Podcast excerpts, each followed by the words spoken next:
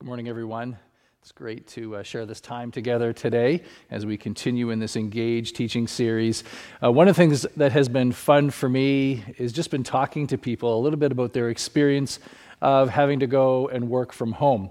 I lasted about two days working from home before I came right back to the office. Uh, admittedly, for some, working from home has been great. They've loved it. Uh, they've loved just... It's been kind of a natural transition for them. But for other people, it's been a real challenge. And just kind of hearing people's stories about all the adjustments that they've had to make to their day routine and to their work life in order to make that work.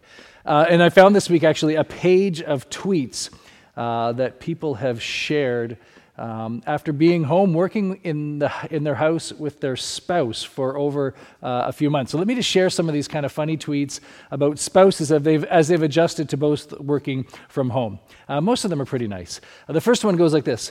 Watching my husband working from home confirms one thing. He does nothing in the office other than irritate people.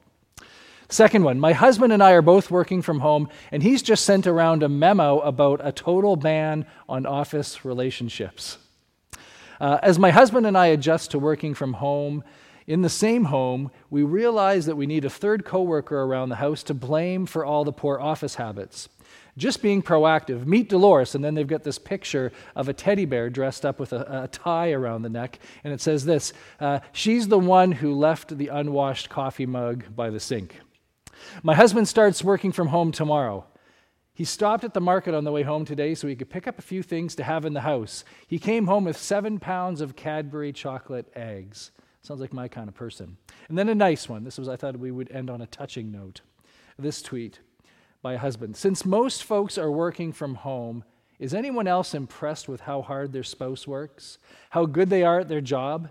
You really never get a sense unless you sit next to them working all day. Really awesome to see my wife do her job all day. Well, these are stories of kind of adjustments, people adapting, making changes, relearning how to do the work or the career that they have in a brand new environment and in a brand new setting. And we've been talking about the fact that we're in that same kind of a season as a congregation. We're relearning how to be the church. Not how to go to church, but how to be the church. And over these next five weeks, we're going to talk really practically about what it's going to look like for you and I to adopt these rhythms in our life that really are essential parts of what it means to be the church today. And I want to remind you again that our city needs us to be the church right now, probably more than any other time. But that's going to mean that we have to relearn, we have to do some things differently, um, we have to try to figure some things out, and we're in that season together. So I want us to continue our conversation uh, today, because one of the things that's going to, I think we're all going to realize, is that we all have to be more intentional than we've ever had to be in order to be the church. Meaning that some parts of being the church have happened more naturally, but now they're going to require real kind of effort and thoughtfulness on our behalf. Meaning that some things just happened by being in this building with a lot of people in a service of worship that now require you and I to be intentional, to make some plans, to, to kind of be proactive in being the church together. Um, and that's why we're calling this series Engage, because I really want to call you, call me, to let's let's engage, let's be the church right now for the sake of the gospel and for the sake of our city. And so today as we start, I want us to talk about worship. What does it really look like for us to relearn how to be a worshiping community? Now, worship is an attitude. It's kind of uh, just each of us as Christians, we are worshipful in our demeanor and in our attitude. We wake up in the morning, we give thanks to God, we give thanks for our meals, uh, things that we're grateful for, we thank the Lord for on and off throughout the day. It's just part of our lifestyle. But it's also something that we do together as a community. And since the beginning, God's people have always gathered together in some form or fashion and way to express their worship to the Lord. They've taken their private faith or their private statements about kind of what uh, the Lord has done, and they've declared it publicly that Jesus is Lord. He's our rescuer, and it's in He and He alone in whom we find life. I'm going to say this a few times today. Uh, we worship because God deserves it, and we need it. We worship because God deserves it, and we need it. We, he, we des, he deserves it. The word worship comes from the Old English word worth-ship, and we're grateful that they changed it because it's easier to say. But the Lord is worth our time. He's worth our attention. He's worth our devotion. He's worth us hanging in there trying to figure out how to do worship now in a brand new time. He's the God who created all things, but he's come near to us. And he's come near to us with unconditional love and the promise and power to put our broken lives back together again and then to display his glory for all the world to see. He's done that for us. He's worth our worship. He's the God who could have come and just passed judgment and death on us, but instead he comes in Christ with the promise of life. He comes and he invites us into his holy purpose and plan so that together we can be part of his redemptive, redemptive mission here on earth. And God cares about us, even today, about whatever it is you're feeling, whatever it is you're experiencing, whatever it is you're going through. God cares and he sees it. And so we gather together and we express our worship to him. But we need it. We need to worship. Look, you and I are idol factories. We take things that God has given to us and we turn them into things to be worshiped. Good things like our kids, our spouse, our boat, our house, our finances, our pleasures. And we take all of these things that God gave to us for other purposes and we turn them into things that we worship and kind of pursue at a, at a, at a divine kind of level. And these things cannot sustain the pressure of having to be our God. That's a lot of pressure to put on your boat and on your kids. They cannot deliver on our expectations. But we also live in a day where we're told repeatedly that you and I have within us all the power and the ability to be happy, to have purpose, to heal ourselves, to fix ourselves, and so on and so forth. And again, what ends up happening is we find ourselves in these seasons where we're disappointed because we can't do these things on our own. And so, worship reminds us when we gather together as God's people, when we sing and pray and hear the scriptures read and hear the testimony and the encouragement that comes from other believers, we remember that we need to gather together to declare to, to, to ourselves and to the world that Jesus is Lord. He's the healer. He's the one who puts us back together again. And we discover that the very things our hearts are looking for is what the Lord has given to us in Jesus Christ. And so we worship together and we discover all these things. And then when we leave worship, we leave with a sense of clarity about why we exist, where life is really found, that we're not alone, and our purpose and calling to go out into the world and be his people and to be the church today so others can be a part of it too. So worship is not an empty tradition that we get that we do so that God won't get mad at us. It's a life-giving rhythm that's absolutely essential for us to be the church today. So what's that going to look like? Now, I know you already know this um, because you've told us so. I want to remind you about something. This basket of surveys has been sitting on my desk for a very, very long time. I want you to travel with me to a distant land, November two thousand nineteen. Uh, previously, the deacons board of our church had asked uh, a small group of people to put together, kind of kind of help us wrestle with our future vision. In, in the process of those meetings, we came up with this idea. We should take a survey of our church. We have two things in particular we want to know. Um, are people as who are attending River Cross Church feeling connected? And are we helping you grow in your faith? Are we providing enough opportunities and giving you enough help and support in that? So we put together this survey. Uh, four hundred forty-seven of you filled them out, and uh, we got them the end of November. Uh, we worked till the middle of January, entering all that data into a computer. We printed it all out. We the committee met and figured it out what it all meant, and we wrestled with it. Uh, we put together this presentation that we met with and shared with the deacons in the month of February. The deacon said, "Wow, this is the congregation has told us so much stuff. We we need to spend a whole day wrestling with it." So we did on March fourteenth. And then something happened, I can't remember what, but we've just kind of gotten back to it again now. And do you know what you told us in the midst of those surveys? ninety-one percent of you said this: weekly worship is helpful to your everyday life. ninety-one percent of you said the practice of being together with your church family, the act of worshiping and singing and lifting up the name of Christ, hearing the scriptures taught, uh, gathering for prayer and being prayed for, being a part of a community, all of this, ninety-one percent of you said, this has been helpful to me in my daily life. So here's the question I want us to wrestle with today. What does this look like now? How do we continue to not just um, go to church, but how do we continue to be the church in a way that one of the results is we say, you know, this is such a valuable thing. It's an essential rhythm uh, to our lives. Well, it will not surprise you to know that in the scriptures, we find people who are in a similar place that we find ourselves in, trying to relearn how to worship.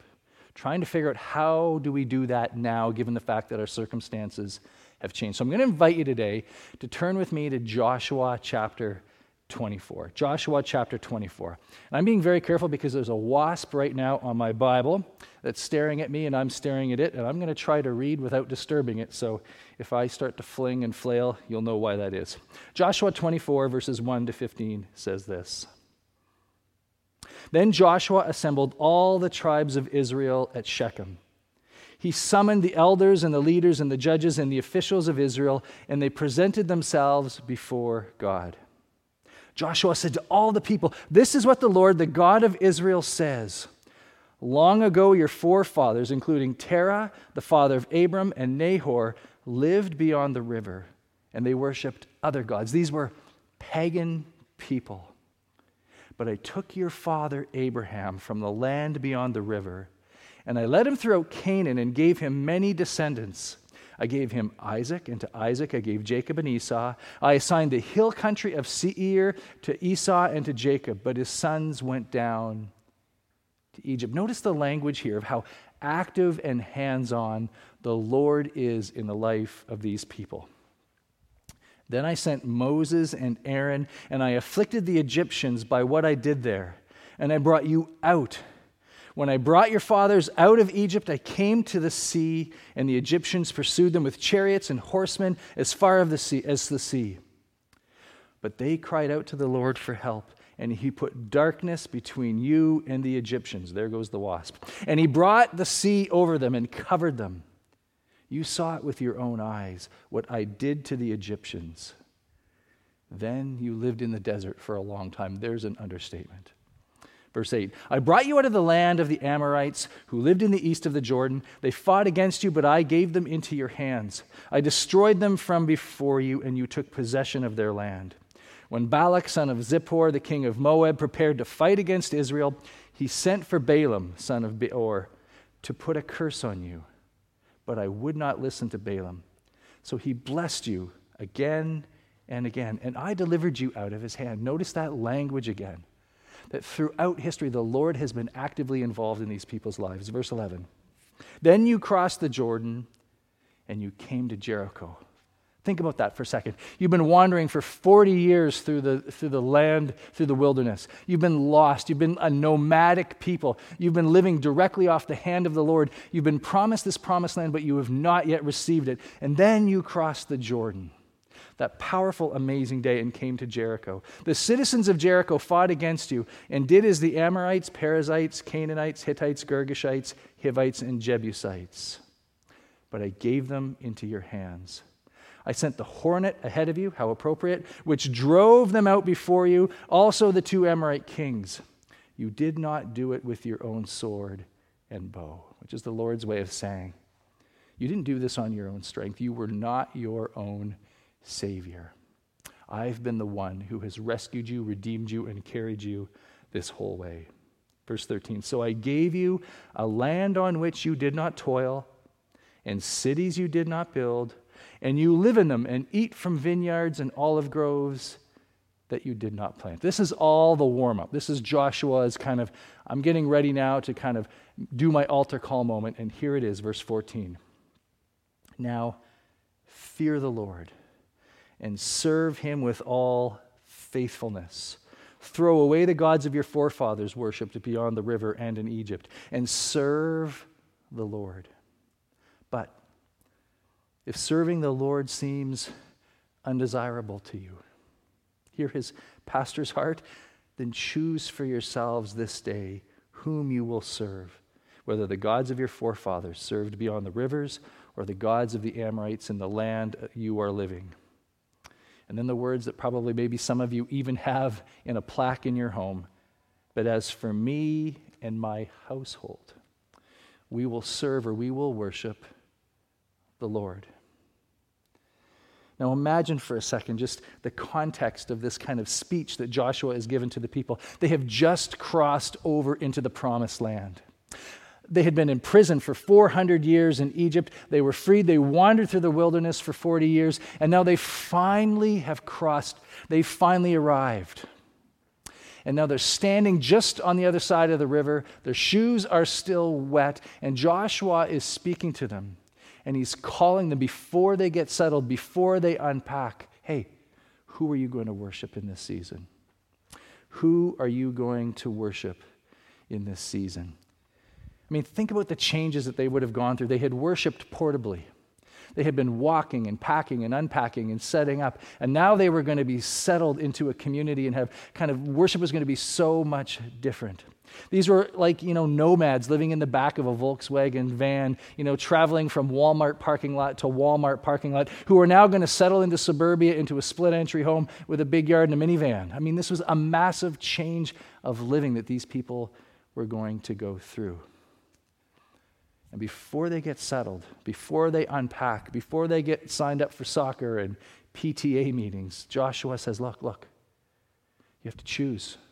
You have to choose right now before you get into a new routine and a new rhythm. You have to decide, who are you going to worship?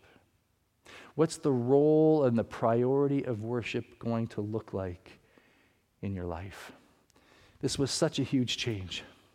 The people had to relearn how to worship. They went from kind of their very portable model from getting up each day and, and to a kind of getting settled into a new land and establishing kind of their, their tent of meeting there, formally established for the people to gather around each day. It was going to be a massive, massive change. Now, part of me in my imagination, you know, over twenty years of pastoral ministry, I can guarantee you without a doubt that after their very first worship service in the in, in the promised land, Joshua got emails. He got emails from people who are like, you know, Joshua, we really like portable worship better. It's so much more authentic. Um, we really liked like the pillar of cloud and the smoke and when God would throw fire down on us and give us manna. It was so cool and experiential. We kind of miss that here in the promised land. I can guarantee you that some of you them said, look, you know, this kind of worship kind of where we're permanently situated feels so institutional compared to kind of the free-floating worship we had outdoors. I'm guessing there was challenges. The point is this. The people of God were having to refigure out what does it look like for us to worship in a brand new land, in a brand new day. Kind of like we're having to experience right now. What's it going to look like for us to worship online? What's it look like for us to worship in person with the new restrictions that we have? It would happen again. They would later build a temple. They would have to figure out what's it look like to worship in a fancy building. The temple would be destroyed. What's it going to look like when we can't go to the temple anymore? Then in the early church, the Holy Spirit comes on the day of Pentecost. Thousands of people are gathering together in the city. It was great. And then persecution broke out and they had to scatter. And there were now small groups of people worshiping in people's homes. Do you remember what happened in that story? The Lord exploded their numbers, even though they were worshiping in such a different time. Wouldn't it be a great story if the retelling of covid nineteen during this global pandemic would be that while the church, while we were wrestling and figuring out what does it look like to worship together now, what does it look like to engage in this rhythm for our own lives, that the Lord would do something beyond anything we could ever ask or imagine. Can you picture it? Well, what I want to do now, just for the next few minutes, I want to talk really practically, really specifically to kind of the two new worship realities that we're experiencing here at River Cross Church, worshiping in person and worshiping online, because it's new, and I think we're figuring some things out. And, and as I think about the conversations that I've been having, I want to just kind of sh- give some challenge and some encouragement to you as you continue to be faithful in worshiping together. Let me just talk to, first of all, to those of you who've been worshiping um, in person, or maybe thinking about worshiping in person. Uh, with our COVID nineteen protocols here at the church, we can have about one hundred twenty-five people in our worship center. We can have about thirty kids in our River Kids Zone. So that gives you a sense of how many people we can have here on a Sunday. Uh, it makes it a little bit less than our old nine thirty service used to be in terms of attendance. And I got to tell you, it has been really, really wonderful to have people back. It's a different, I'm not going to lie to you, it feels a little bit different right now. Uh, but it has been so wonderful Uh, to share in those services together. But it feels a little bit different. Uh, let's be honest, we have to sit all scattered out like we're all strangers to each other, uh, singing with a mask. It just stinks, literally and figuratively. It's just not the greatest. Uh, but these are the kind of things that we have to do and overcome in order to continue to be the church right now and to continue to this rhythm, this life-giving rhythm of worshiping together. Let me just make a few, what I would call suggestions for people who are in that space and try to figure things out. Uh, first of all is this. Let me just continue to encourage you to engage in the service when you're here. I know it feels a little bit different because of we're sitting further apart, um, and there's some other things that just we're getting used to, but let me encourage you to join in. To sing, to clap, to laugh at the pastor's jokes would be great. Um, plan to spend time after the service visiting with people. When you come here, uh, you know, when you when you leave, I just encourage you, take some time. Plan, build it into your schedule. We've got these lovely picnic tables out in the, uh, in the parking or out in the yard. Invite someone, come over and have a visit with them. Get some time connecting with people again. When you're here, our prayer team is active and ready to pray for you. So if you want someone to pray for you, you don't have to be going through a crisis, but just someone to kind of spend some time. Uh, take advantage of these things. But let me just encourage you again, when you're here, join in, participate, be responsive in the service. The second thing I would say is invite someone. There are other people who are ready to come back to in-person services. And would you invite them? One of my fears in this time is that we would lose kind of our outreach heart, uh, and that we would think, be too reluctant to invite people to come back to service. Obviously, they need to be comfortable coming back in person. We're still giving out gifts to people who come for the first time, and we've had people uh, new to the church for the very first time, even since we've been meeting back in service, and it's been so great to kind of be reminded again that's part of our purpose as God's people. So number two, invite. Thirdly, just be patient. Be patient with us. We are figuring things out. Um, we're looking at things to be to be bringing back into the service, and so that we can kind of uh, make it feel kind of a little bit more natural as we gather together. So be patient with us as we figure all that out. And I'd say this too, be patient with those who are not ready to come back yet. It's really important that we make no one feel guilty for not being able to, for not being ready yet to return to in-person services. Uh, we're in the early days of reopening, and so we want to be gracious uh, to f- remembering that everybody's at different spaces uh, as we go through this time. So engage, invite, and be patient. Let me talk to those of you who are still worshiping online. This still continues to be the majority of people every week. eighty to eighty-five percent of our Sunday morning congregation, worshiping congregation, is still worshiping online. So let me say a few things to you. When COVID nineteen hit and we stopped our services and we went immediately to online, um, there was something, I don't know, uniquely special about knowing that we were all doing this together. I know not everybody could get online right away. And as we gathered together online, we realized not just hundreds, but thousands of people, not just from here, but across the country, were joining with us in those services. And there was something kind of unique about that time. But it's been almost seven months now. And let's be honest, I know many of you are finding it hard to really engage in online worship. Some of you have stopped worshiping online altogether, and I get it. I get it. Others have fallen into the habit maybe of just watching, um, which again is great, but to engage and participate in worship is a whole other experience than just watching worship. And as a pastor, one of my concerns is that we just create the habit of tuning in, watching, and turning off and never really participating or engaging in that worship experience. And I don't say that as a criticism. It's really hard and it takes a lot of intention. So let me just suggest a couple things that I would hope that you would think about, and some of them might be applicable and you could put them into practice. The first is this, same as the last group: participate, engage.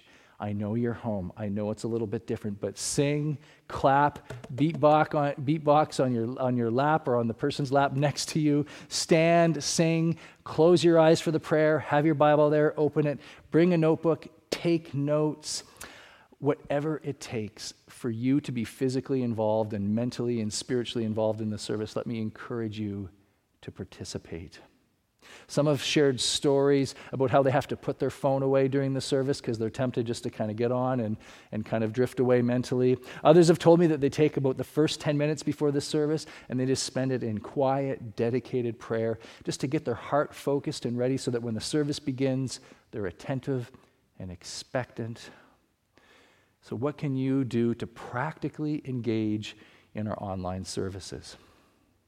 The second thing I would encourage you to do is to connect with others, even though you're you're watching online.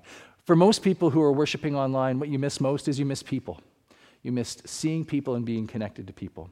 So invite someone. Maybe if you're comfortable and they're part of your friends and family bubble, invite them to your house to watch the service together. Make it special.